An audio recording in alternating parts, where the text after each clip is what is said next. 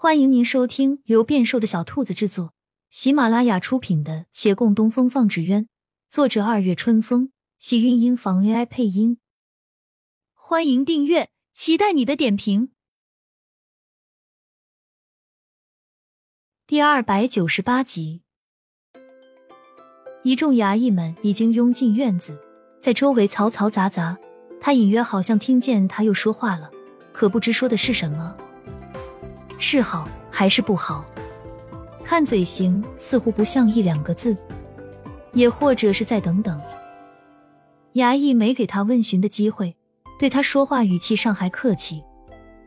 岳公子，有人报官说你实施。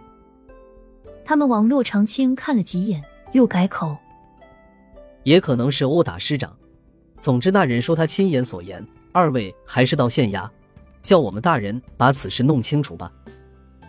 原来赵大娘这几天在家左想右想，还是过意不去，终是将那日所见报到了衙门。他知道骆长青没死，可不妨碍揣测他在家中仍会遭到武力。他怕自己一直不说，那人就一直脱离不了苦海。既然报了官，这两人只得随了衙役们而去。路上，月兰把那日经过与骆长青讲了。骆长青听着，觉得是小事一桩，没太放在心上。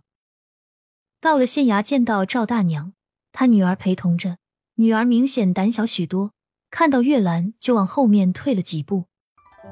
说起来，大家都不陌生，赵姑娘未婚夫是这县衙捕快小秦，当初还是月兰牵的线。两人定下亲事已有好几年了，本早该成婚，但订婚没多久，小秦因公事伤了腿，现在还在家休养，眼看着复原无望。赵大娘心里有点不乐意，小琴父母是老实人，看她不高兴，也就没好意思再提婚事。但这亲已经定下来了，却不是那么好退的。他们不像洛长青当初那一纸退婚书就能搞定。秦家下过聘礼，数额不小，赵家若还不上，亲事就退不了，只能拖着，或等到赵家凑够还钱，或等到小琴身体无恙。但总之是耽误了赵姑娘这几年，往后还不知是不是会耽误更长。小琴因为公差出事，李慕言十分愧疚，连带着对这对母女也很愧疚。这两人来报官的缘由，他自是不信的，但也立了案子，叫他们心内好受一些。其他的他帮不了什么，那聘礼不还，他这父母官也没法做主给他们退婚。而赵大娘脾气硬，坚决不肯接受他人施舍。瞧见他们已经来了，李慕言便让赵大娘将当时所见再讲一遍，而后问月兰：“你怎么说？”月兰还没回话，赵大娘在那边继续道：“凶手怎么会承认？你要问洛姑娘。”他的视线落到洛长青面前：“今天有大人做主，你莫害怕，也千万不要担心他回去后会报复。”只管将那日境遇说出来。他把李慕言的话说了，李慕言无话可说，骆长青也无话可说。您看错了，那天我们打闹着玩呢。那样子哪里像是打闹？我明明看见你面红耳赤，拼命挣扎呢。对了，你不是还上嘴咬他了吗？打闹会到狠咬的地步吗？洛姑娘。你人都站在县衙了，到底怕什么啊？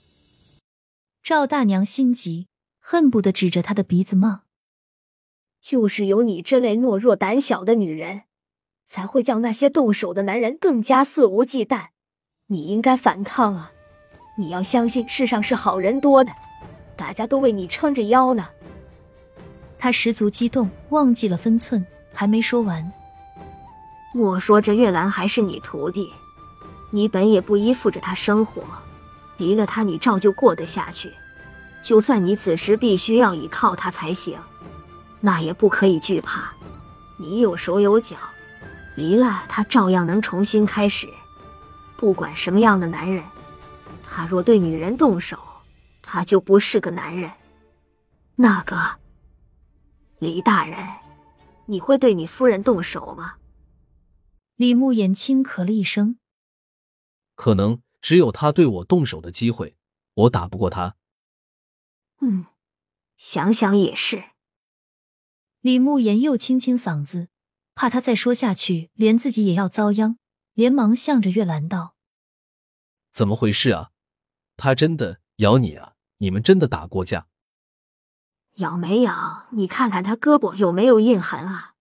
这才过去几天，不会消的。”月兰无奈挽起胳膊，那天孟寻的确是用了劲儿的，这道牙印还清晰可见。见那印痕，李慕言不知道怎么接话了。看样子这两人真是动过手的，这又是为什么呢？他又向洛长青道：“那月兰当日可有伤你？”洛长青因为当时并不完全在，他不知细节，怕越说错越多，只能按照问题回应。我没有半点伤痕，没有伤痕不代表没有动手，这次没有不代表下次没有。李大人，您不能这样断案啊！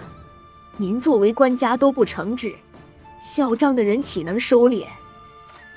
赵大娘接话道：“她既然鼓足勇气来报官了，就必须让自己来的有价值。”亲亲小耳朵们。本集精彩内容就到这里了，下集更精彩，记得关注、点赞、收藏三连哦，爱你！